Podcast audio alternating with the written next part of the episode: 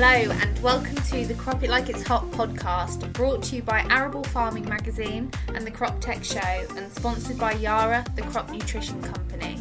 I'm Alice Dyer, your host, and today we're going to be looking at future proofing your arable business. And just a quick reminder as always, you can claim a CPD point for tuning into this podcast by emailing your BASIS account number plus the name of the podcast to cpd at basis-reg.co.uk. Now, at the time of recording this, a Brexit trade deal was still waiting in the wings. However, even if a deal has been made by the time you're listening, there's still a lot of uncertainty on the horizon for all of us. But the guests I've got on today's show are going to talk to us about where to start when it comes to taking a step back and looking at your business's performance, and also where good places to focus on making changes might be. So, whether that's, you know, machinery or crop inputs or diversification, maybe. Now, my first guest wears many, many hats, but today he is business consultant Philip Wynn, and he's going to set the scene a little and tell us where the majority of his concerns lie. Morning, Alex. Morning, Philip. How are you? I'm all right. Good. So, Brexit. We're all quite familiar with the challenges coming forward, not just for the arable sector, but for farming in general. But for a lot of arable farmers, you know, 2020 will have really pulled on the purse strings, shall we say. It's not been an easy season. Um, and we've also got Brexit coming up, we've got phasing out of BPS. What do you see as the biggest challenge for arable farmers going into this period, and when would you expect them to really start to feel that pinch? Well, I think that's a, that's a really good question, Alison. And, and I guess, you know, uh, for quite a lot of uh, farmers, um, you know, the, the, the, what's been, what the impact of the 2019 autumn, the 2020 harvest, the, the from a cash point of view, we're, really only starting to feel that pressure now. And of course, that's um, linked with the fact that most people have established their autumn crops, and therefore the working capital required in 2021 to get those crops to harvest will be greater. So there is quite a cash squeeze, and then you overlay the issues around Brexit and BPS, and both of those, or the reduction in BPS, both of those are really immense challenges for, particularly for, for all sectors, but for the arable sector specifically. And I think if you ask, well, you know, which is the biggest challenge? I guess, I guess in the short term, Brexit could be if there's a no deal. Um, you know, for those involved in fresh produce from January the first, there are going to be all sorts of logistical issues um, in in accessing uh, uh, produce from Europe, um, whether that's around say haulage and logistics, but you know, produce is perishable. It doesn't, it won't stand time delays. And then as you move through 2021, you know, the millers, you know, they've got an uh, immense program of importing uh, wheat, um, and, and that certainly could be disrupted. And then you move probably into the livestock sector in May, June, where the sheep sheep sector and quite a lot of arable farms have sheep as well, lambs, you grow lambs and sell lambs, and that will be definitely be impacted by May, June in terms of their access to European markets when uh, our demand um, is exceeded by the supply of lambs coming forward. You know, on, on and next harvest, you know, for arable farmers, we've probably got the biggest wheat crop in the ground. Um, and we need to export. Um, we won't be able to use it all. So you can sort of see, understand some of the, you know, big implications uh, that Brexit's going to cause. On the positive side, of course, we'll have weaker currency, uh, and that will help some of our old crop. And the reduction in uh, support payments, I mean, that is that starts to bite next year. But actually, what you know, DEFRA released last week, you know, the, the reductions are now probably swifter and and, and quicker. They're, they're quicker and more uh, sharper than perhaps we had uh, initially thought. Um, and clearly, those with any scale will see some pretty penal um, levels of reduction uh, by 2024 with, you know, 70% off the top slice. So, you know, BPS has a fundamental, uh, going to have a fundamental change in the way that we farm for the long term now. So I think Brexit is short term, BPS is with us for the long term. And I think, you know, the, the point I'd like to get across is that while we don't know the real details of what replaces uh, direct support in terms of ELMS, in terms of sustainable farming initiative, initiative incentive, actually we've got to start planning our businesses now for the future, an era where fundamentally there will be less support. Even with ELMS, we will not replace all the um, support that we've had under the direct payment scheme. Yeah, and I guess that's the thing, isn't it? There's such a lack of clarity, you know, we don't know if there's going to be a deal yet with Brexit. Um, we don't know what the future for ELMS means really. So, how can farmers sort of understand the impact of this on their business now and understand what they need to do? Yeah, I mean, I mean just just going back, I think it's quite useful to just just quantify a couple of uh, points, and that is, know, on a no deal scenario you know, we could see potentially, uh, you know, a 20% cut in our total income from farming. You know, that's that's pretty significant. Um, and um, so, you know, we, we shouldn't underestimate the impact of a, of a no deal scenario. I think in terms of, um, uh, you know, how do we how do we cope in this really uncertain time? I think actually the first thing to do is to really understand uh, where you are. You know, how does your business actually perform? You know, how do you how do you you know in terms of your cost production, are you in the top twenty percent or are you in the bottom twenty percent? And then you know what is the scope for changing that performance? You know, because there are there are certainly going to be some farming businesses where you know soils are not necessarily the best and therefore you've probably got to have a you know a different approach for the future and and look at uh, you know more of the uh, environmental that are going to come in, in the years ahead. So I think the most important thing at the outset is understanding where you are in the spectrum. You know, is your cost of production for wheat 110 pounds a ton or is it 170 pounds a ton? They're they're probably the extremes, um, but actually, what is your opportunity to um, get back to something which is going to be viable for the for the longer term? So I think understanding cost structure is is the really regardless of anything else, is the, is the initial key. And I guess that comes down to benchmarking, really, then. Yeah, I think it does because, you know, if you look at the difference between wheat production costs and the top and bottom quartiles, I guess there's sixty pounds a ton's difference, and and certainly if we're at the higher end of that range, it, it just isn't going to be uh, viable to stay on that on that basis. So I think you've got to understand how can you change your production systems and your cropping to actually influence, um, you know, that, uh, that cost structure. Um, and, and I think, you know, you know, uh, uh, you know, I think I think farmers we've all been slightly guilty of saying, you know, scale is, is, is, you know, solves the problem. Well, it sort of does solve the problem, but actually productivity is still key. You know, actually productivity from your land is absolutely fundamental. Um, you know, scale, yes, multiplies it up but you know it won't resolve the key issue about poor performance. Okay, and you say um, change production system and cropping. That sounds like some quite substantial changes um, that you're thinking farmers are going to make. So it really is a case of not being able to do what they've always done and carry on with it. Yeah, I think fundamentally that that's absolutely right, and and you know we we're not in the easiest of places because of course we've got issues with um, two of our major break crops. You know, this being oilseed rape sugar beet. Yeah. Uh, in our part of the world, there's very little oilseed rape uh, being grown. Um, so that's clearly going to have an impact in um, the way that we, you know, we run our arable businesses. Um, you know, it has been a really good, profitable break crop for many, many years, and it's allowed us to get on with cultivations early and prepare land ready for, for autumn, for, you know, for, for, for wheat uh, establishment.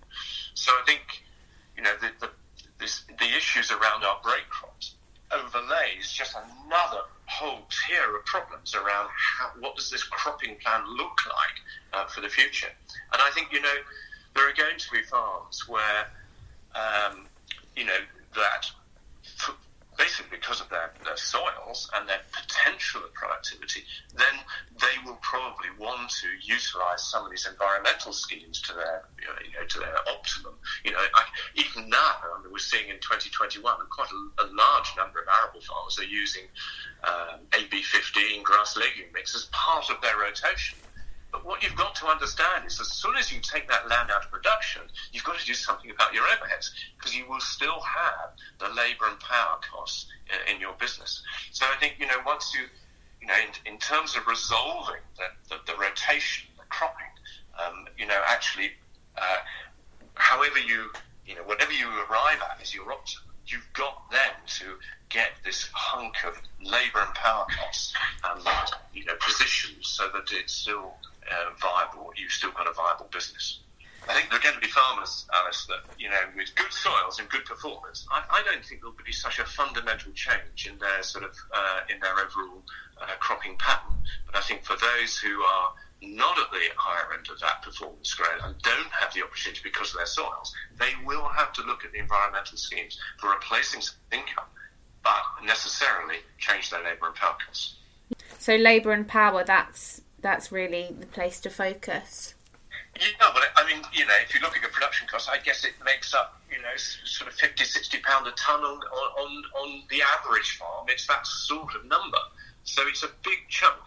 And, uh, you know, as soon as you, uh, you know, as soon as you um, change uh, workloads, um, you know, it, it, it will impact the amount of area you put through, whether it's a combine, whether it's a sprayer. And as soon as you reduce your cropping area, you will impact the um, uh, cost effectiveness of using using machinery. So you've either got to do work for other people, you've got to, or you've got to share. You know, we've had really good examples over the last few years where you know neighbouring farmers have got together, they've shared machinery, uh, and and you know created some really strong partnerships. And I can see that more and more of that having to happen in the future because the you know the cost of the equipment is now so high. And you you know what we have to achieve all the time is this sweet spot where you're you know maximizing its use. Yeah that was going to be my next question. It's so broad because you know each arable business is very unique. We have some on tenancies some on contracts some owned but is there any particular sort of business structure that you see working very well in future? Yeah, I, I mean, I think, uh, I mean, as I've alluded to, I think more and more farmers will have to be working more collaboratively with their neighbours and sharing sharing machinery. I think that's you know it's just fundamentally essential. Um, you know, some of, some of the new technologies coming in is actually going to be help. It is going to help reduce. The actual capital cost is high, and therefore you've got to have the areas put through it to make it to justify. So I think working together um, is, is fundamental, and I think there are going to be the extremes because there may be people who think that actually their neighbour could do the job better than they could. So, you know, moving into a more of a contractual relationship or a contract farming agreement, you know, could easily be uh, a, a, solution for uh, some farmers. And I think I think what I'm alluding to is, is actually being open about um, what the opportunities are for doing things better in the future. Um, I think we're all going to have to be very open minded. Um, you know, living in the past isn't going to work because this is a fundamentally new structure. It's not about area-based payments; it's about outcome-based payments, and it's going to ch- it's going to change all our mindsets.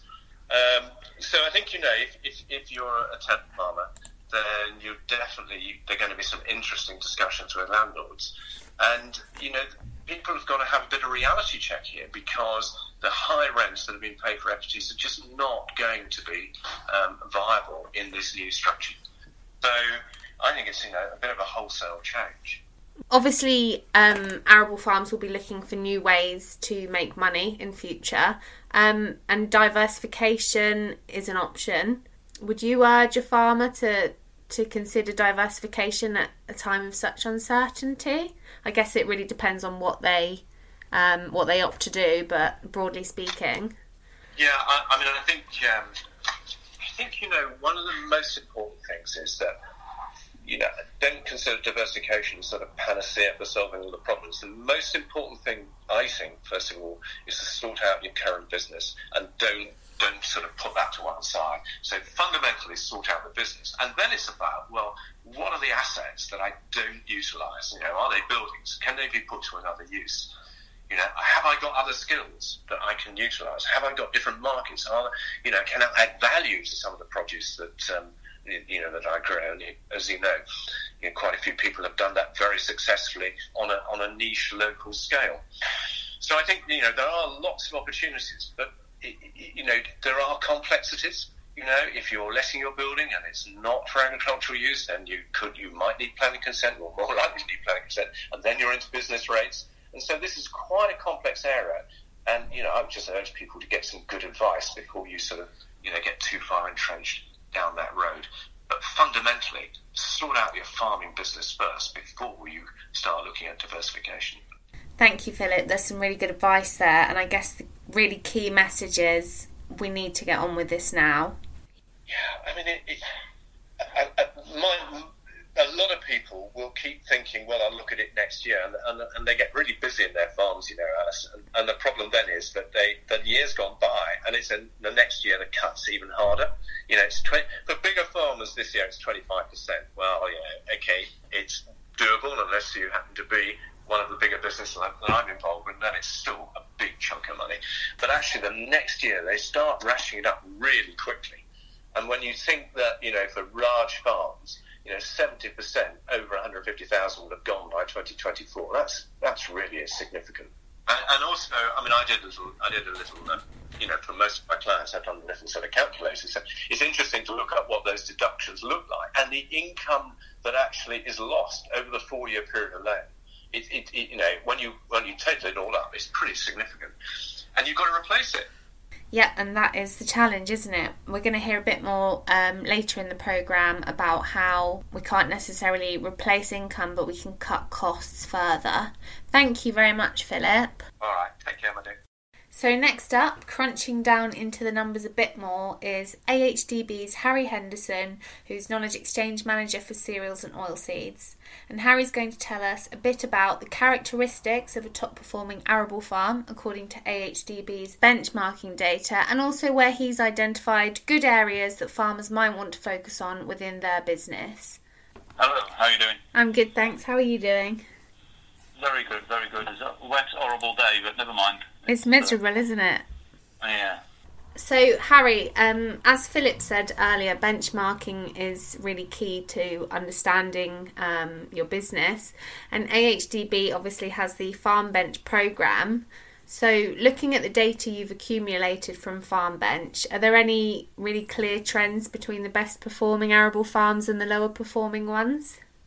Um, I think there is. I think the the the standout uh, trend is attention to detail. Uh, it's probably a no-brainer, but um, it is it, the, the, the greater attention to detail that's paid, um, the, the, the, the, more resilient the farm tends to be, uh, and the, the better the handle on costs. When you know your costs, then you're able to do something about it. So that's the that's very much the benefit behind Farm Bench. Um, one of the other trends that's appeared is that we don't see economies of scale. Um, if there are farms, large farms, that are achieving economies of scale, it seems to be a very rare thing that a large farm, 5,000 acres and more, um, struggle to get their costs under control. Whereas we see a, a 300 acre, 200 acre arable farm um, seem to know that they are on the smaller end of the, of the scale and will manage their costs accordingly.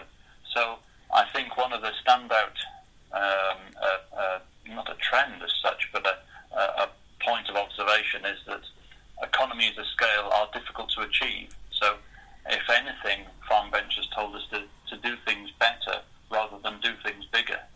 That's very interesting about economies of scale because I think a lot of people think, myself included, that you know much bigger farms have more opportunity to have bigger profits.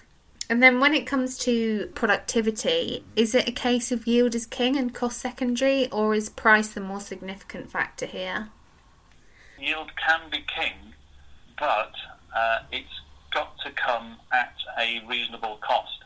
And I think chasing yield and then hoping for the yield after you've put all of the uh, monetary value into it in terms of, of um, establishment and husbandry and harvesting and drying in some cases as well. Drying's not cheap. Then sometimes uh, um, you know the yield yield is, is is not king. It's important, but costs are going to be more important in, uh, in the future, I think. And Philip mentioned earlier about fixed costs, um, most notably machinery and labour. So, do you see any correlation between um, machinery ownership or renting, or even structures like machinery shares in terms of overall profitability? Yeah, I think um, the machinery one is an interesting thing. Number one fact is that the machinery isn't going to come down in price, uh, even with the with the uh, new agricultural policy and the changes and ELMs coming in, machinery is going to stay at the, the level it is at the moment. It's not going to come down. Um, but I think there's the savings to be made in reducing soil movement. Um, so are we over cultivating our soils at the moment? There's many photographs online and in the media of a what is a min-tilled drill working in what is a very very fine seedbed and this can be prohibited to yield rather than enhance it. So there's a lot of costs gone into preparing the seedbed for a, a, a drill that's per- perfectly capable of working in a in a uh, in a more coarse seedbed. So there's some cost going out there in terms of establishment, um, machinery wise. Does every arable farm need a self-propelled sprayer? Will a trailed machine, which will have just as much technology on it these days, uh, work just as just as well. Um, of course, a, a self-propelled was good for ground clearance, and that was for a petal spray and oilseed rape. But of course, there's a lot less uh, oilseed rape being grown now, so perhaps that will influence things. But of course, in reducing the amount of cultivations, uh, will have quite a dramatic effect on the requirements of labour and the labour profile from a, a, a arable farm will have huge peaks and troughs. So if spring cropping comes into into more into vogue than it has in, in recent years, there'll be a, a huge peak in the spring, then it will drop to nothing towards the summer. Then there'll be a huge peak in, in for harvest and for a quick bit of drilling, and then it's um, then it will drop again down to nothing in the in the winter. So there's some thinking to be done around the labour profiles and how labour is best used on the farm if uh, if soil movement in particular changes. And what about the difference between um, owning kit and renting it? It's very much down to the individual and the, the farmer's attitude to risk. We have farmers that would rely heavily on one good tractor mm. that he keeps fresh, and there's other farmers that have 10 older tractors, which he's also happy with. And uh, there's nothing wrong with either thought process uh, unless you have 10 very good tractors or there's shiny tractors in the shed and they're costing a lot of money in terms of fixed costs, or you're relying heavily on one older tractor, which could cause problems if you have any downtime.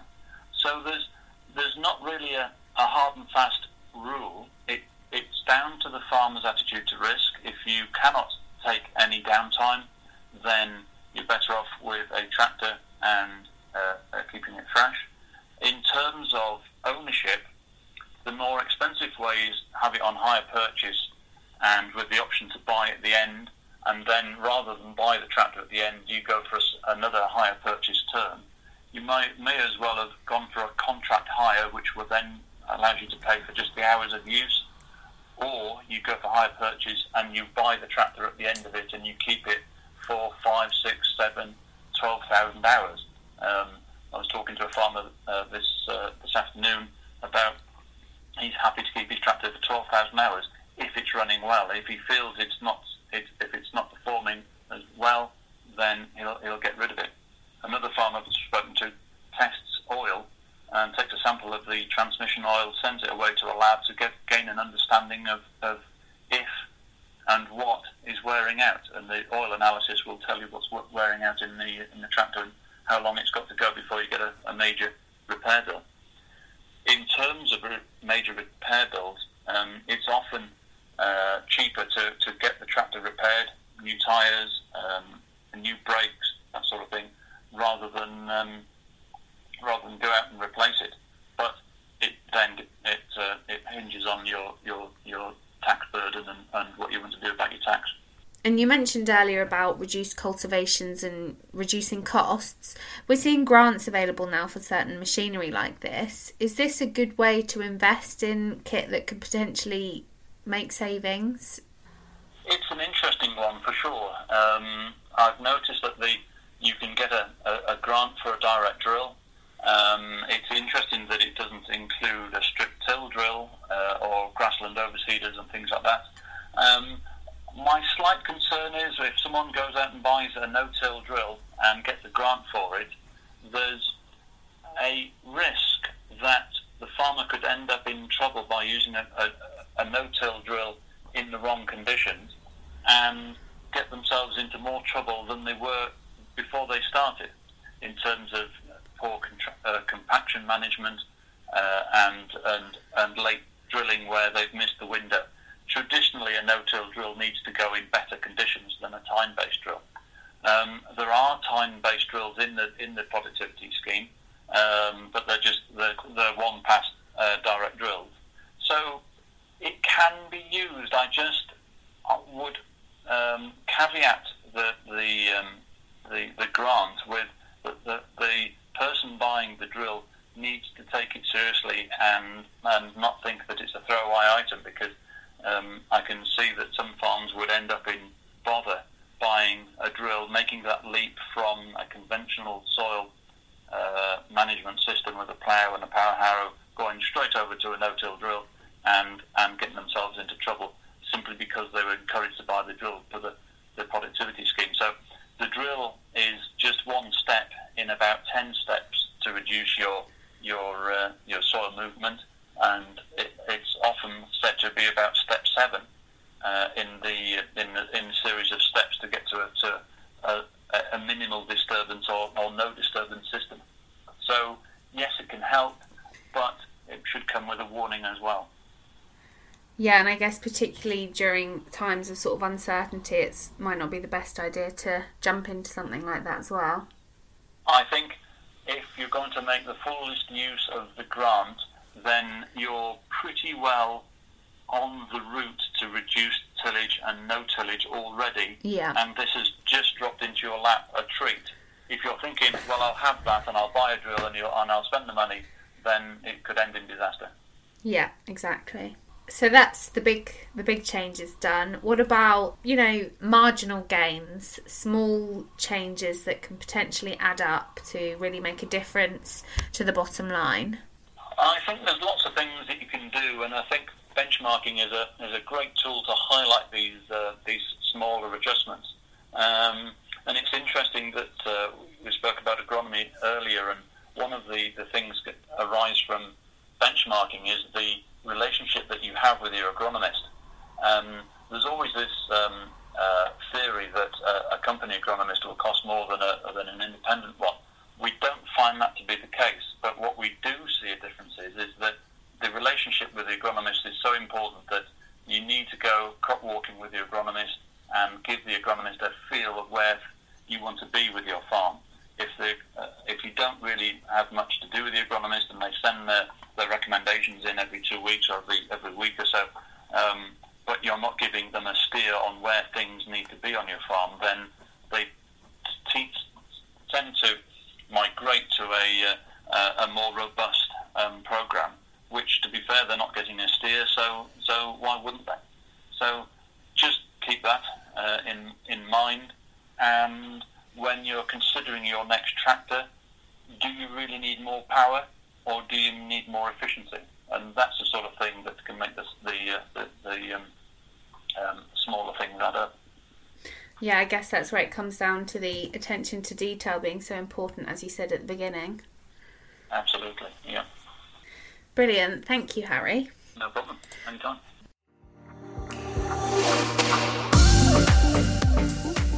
Hi, I'm Natalie Wood, Yara's country arable agronomist, and I'm here to remind you about fertiliser quality characteristics. The three main things you need in a good quality fertiliser are a high strength score, meaning it can be spread over larger bout widths, uniformity of size and shape of the particles for even spreading and therefore even crops, and finally, bulk density. Think ping pong ball versus golf ball. The heavier, denser particles will spread further and be less affected by wind. YaraBela Axan has all these qualities and more. Visit our website yara.co.uk for more information.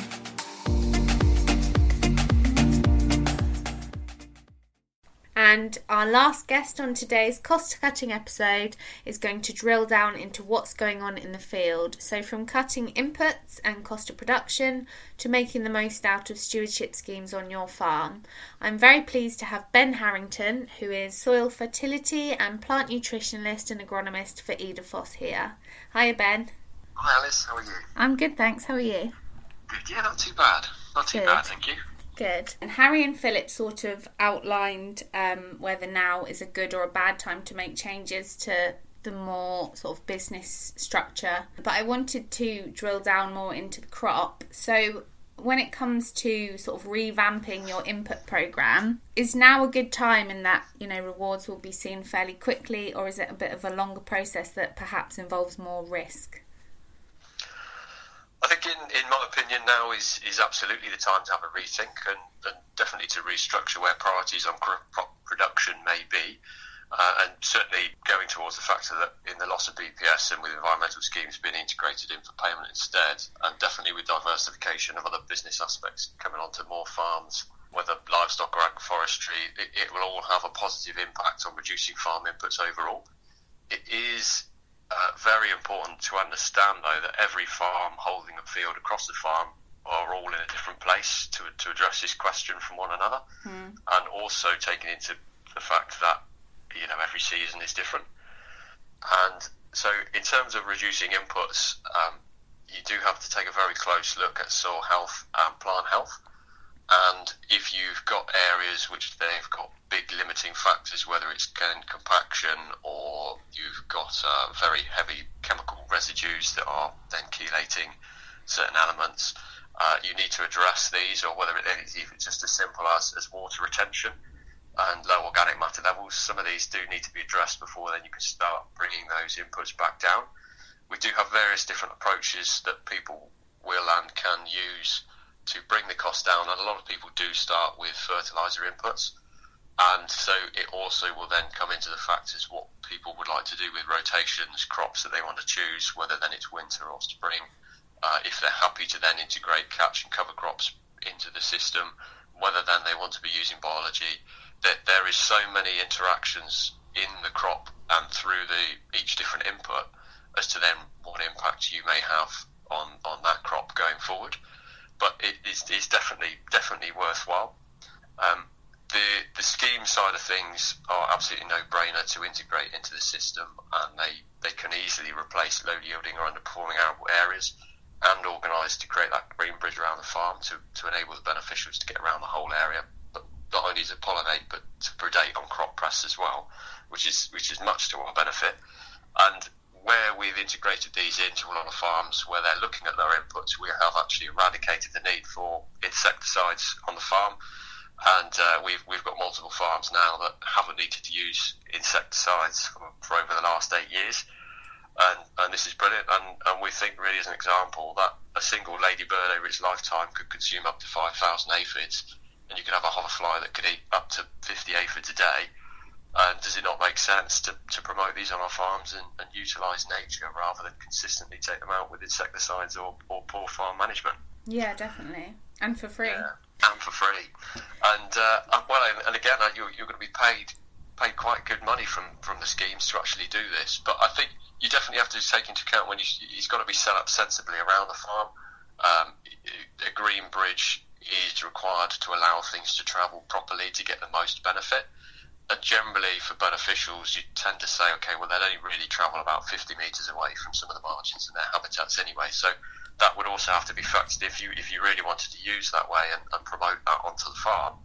Um, you'd have to set it up effectively to, to allow the maximum travel distance of, of the beneficials to, to take out your crop pests in, in that sense. Uh, but I, I have seen many case studies, certainly on environmental schemes, replacing underperforming areas, say three to five percent, of uh, of what isn't performing. And, and in these cases, actually, when you when you look at the results in the first year, the farms still made the same amount of money that they earned prior to the schemes, also taking into account that they've reduced their acreage as well. And uh, and in a few places, they are actually seeing increased yield and profit on certain areas of the farm as well, whether that's due to pollination or predation. Um, and, and I think that's absolutely absolutely brilliant. So that definitely factors in. Yeah, definitely. And you've Yeah. you've obviously just spoken about um, insecticides and underperforming areas, but what might a lower input program look like? So when you go to meet a grower, this is really generally speaking, um, Yes. but where can savings generally be made on a farm standard approach to inputs? When we first approach a farm, uh, again, I think the farm resiliency and the soil health do need to be at the forefront of the decision making, and it has to be integrated into that system before before we can delve into keeping crop production up and reducing inputs at the same time. That's still still getting the most financial benefit. I think it's easy for a lot of people to start reducing inputs, but unless they're aware and taking everything into account, they'll actually see reduced yields and reduced margins as well. So you do have to be a little bit careful on how you how you approach the situation. Yeah. Um, and we do have to take into account the basics of farming as well, so such as looking just into rotations. So, you know, tight intensive rotations within that system will not be conducive to a low input program, and it is just under a promotion of monocropping. And so, diversity is also key to take into account when deciding on the rotation and the crops that we'll be reducing the inputs on. And then why why that is so key is that different species of plant will interact with different sets of microbes within the soil. This then leads to the effect that the more diversity of plants within the rotation, the greater the number of microbes such as bacteria, fungi, nematodes, protozoa, etc., that we can interact with, leading us to greater levels of competition and predation against soil, soil pathogens sorry, uh, within the soil profile.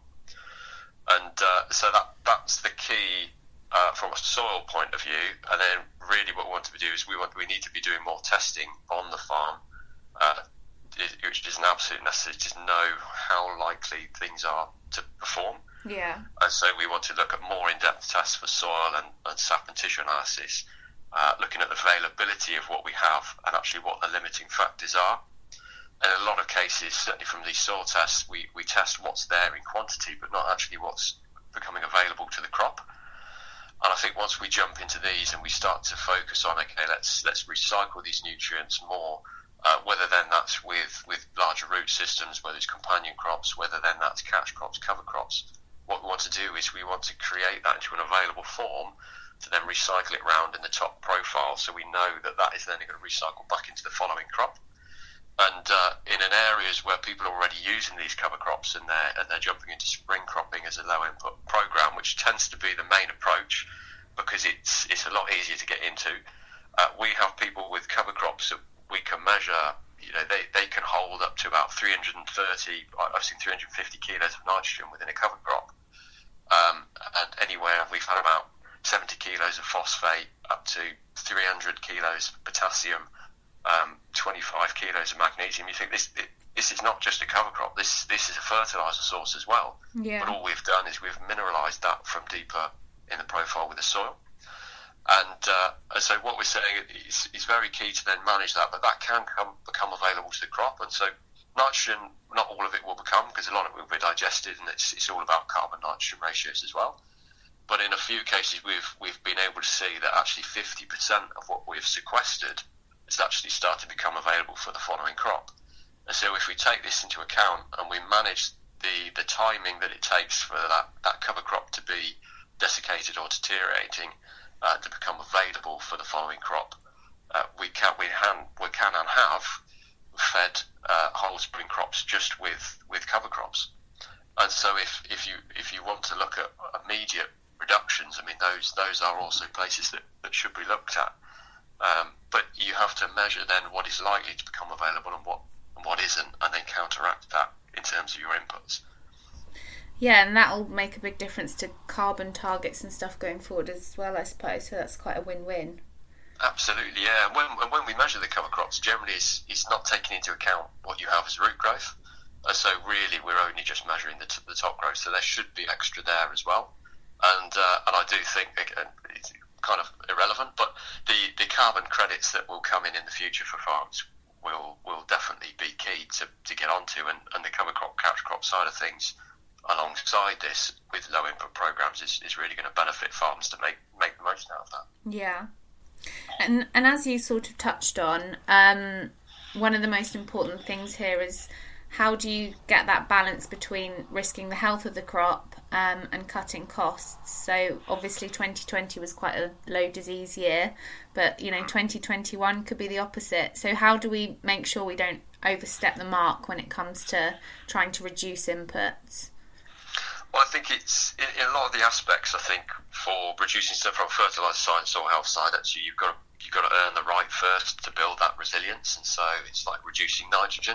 You you can't turn around one day and just say, okay, I'm gonna I'm gonna drop this nitrogen by by 50 kilos. Yeah. Um, because it, it, the efficiency just isn't there. We we still need to get nitrogen from somewhere. And I will say, inorganic nitrogen actually generally is largely inefficient. Um, but if we can then find that from another from another area, and whether then again that's sequestering it from from a companion crop or organic manures, it, it comes in a balanced form, and we tend to see higher levels of efficiency, so you can get away with lower rates. Um, but there are things. I mean, you can start off definitely looking at the variety and resilience. So you know, we've got untreated yields now in, in some of these varieties, which are which are brilliant, and they you know above ninety percent. And so in, in those situations, actually, the risk of reducing inputs becomes largely lower rather than choosing a variety that will tend to respond to chemical inputs and fungicidal inputs. So that, that's definitely a first place to start. Um, rotations come into it, so the diversity and, and the increased likelihood of whether disease is going to be a problem. Um, your your nitrogen comes in, forms of nitrogen have an impact on the crop, so selecting the forms of nitrogen is, is definitely very important as well. Then, if you go into liquid forms of nitrogen, we can offset it with carbon sources, um, and, and, that is key. So, we want to, to chelate and increase the efficiency as much as possible, and that, that will also act towards an inhibitor as well. And inhibitors, if you've got a granular, would be great because, again, efficiency as well. Um, or whether you go into foliars and say, okay, well, I'm not going to put loads of, on, on the soil, which I know we're going to lose 40 to 60 percent I'm going to I'm going to apply a foliar, increase efficiency, and, and for that cost of the foliar, I'll then reduce the the um, application dose of the granules. And so there's different approaches on how you how you can work around that, but taking taking the nitrogen into account with carbon nitrogen ratios and what will recycle and what will break down again is, is going to be very key. Um, nitrogen levels do impact uh, plant health as well. And so if you're going towards low input programs, we would tend to cap nitrogen. Say if, if it was a winter wheat, we tend to cap at about 180 kilos. So 180 kilos and below, we tend to see reduced levels of disease, and the more and more you drop it, the less problems we tend to see.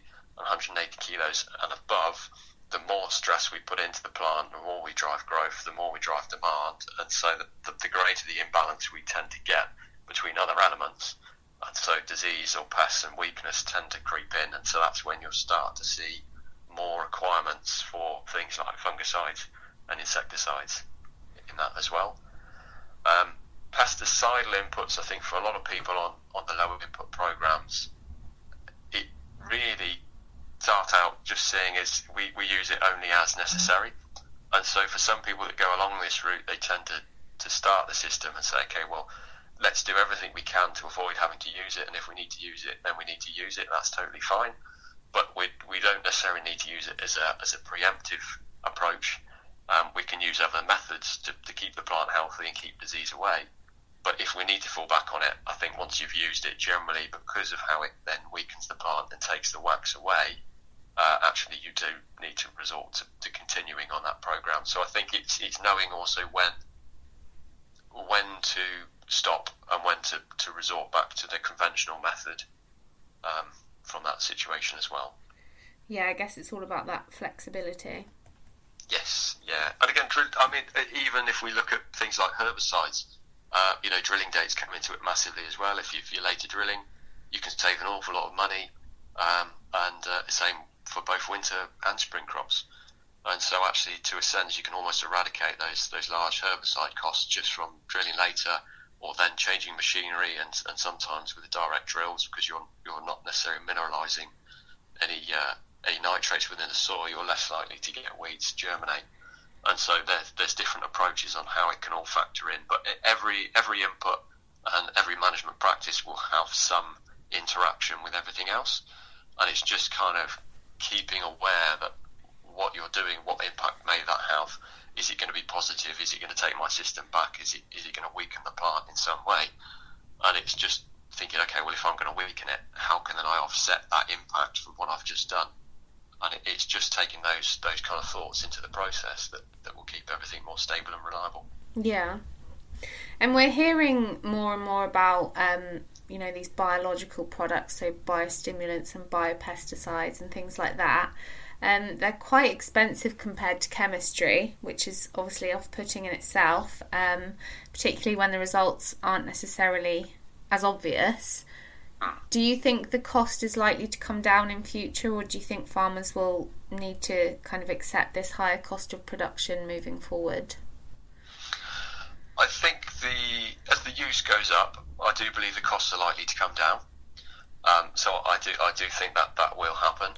Um, as a lot of the products go, I think from a from a biostimulant point of view, uh, it, it's how you use them, and the benefit you you get from those are very much dependent then on where they factor in. Biostimulants can't be seen as a replacement of a of a chemical product they, they just cannot be used, um, say, as a replacement of a fungicide or a longer fungicide because you won't, you just won't see the results from them. They have to be factored in to get the most benefit as a systematic approach, and so it's less simple to know when to use them, how to use them. But you can get very big, very very big benefits and responses from those. But some some you do have to be careful. Some of the biostimulants are very pricey, um, and so I think definitely shopping around. But quality does differ. And so I think if you can find a reliable advisor or someone that, that is clued up on this, um, it's definitely worthwhile having a chat with those and, and, just being careful that you don't get shot in the foot if you do want to jump into this.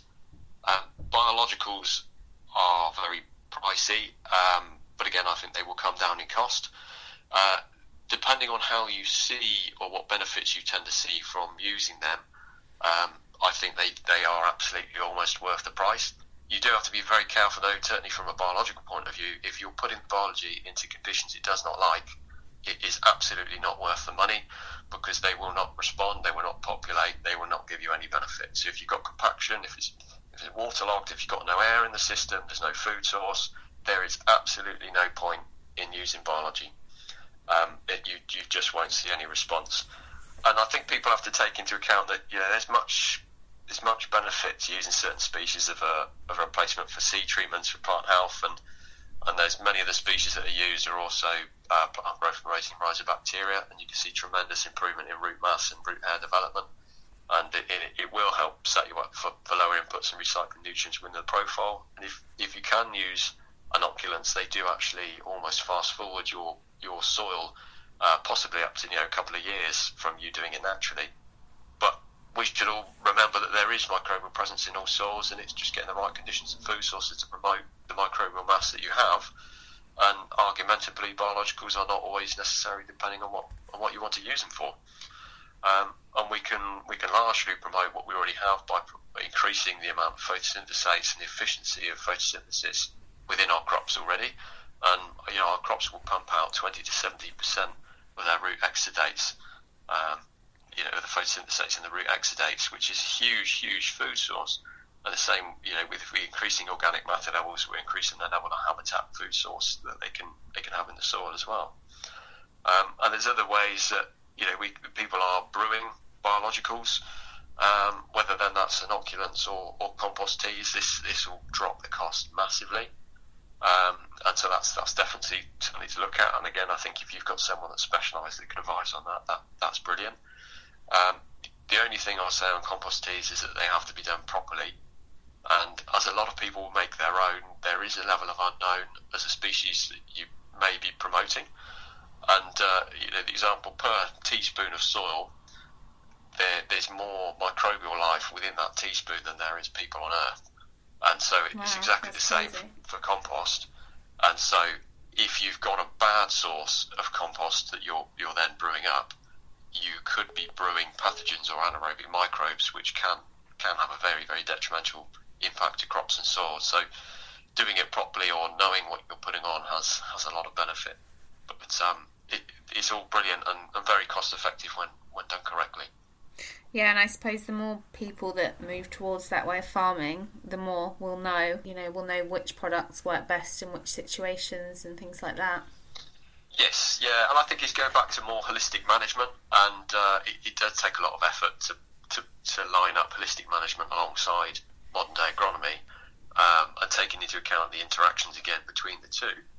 But uh, as uh, as things develop, it, the knowledge base that is there is, is definitely going to be promoted. And I, I can see farmers being the ones that will be in control of, of what they use in this sense um, and, uh, and leading the system, which I, I think is brilliant. Yeah, yeah, I hope so. Thank you, Ben.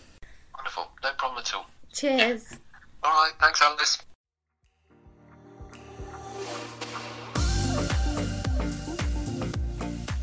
I'm afraid that is all we've got time for for today. But if you still haven't had the chance to catch up on this year's CropTec show, you can still watch all the hubs and seminars on the CropTec website at croptecshow.com. There's all sorts to tune into from carbon free fertiliser, who might be the winners and losers from the future ELM scheme, and much more on sustainable crop protection. Thanks for listening.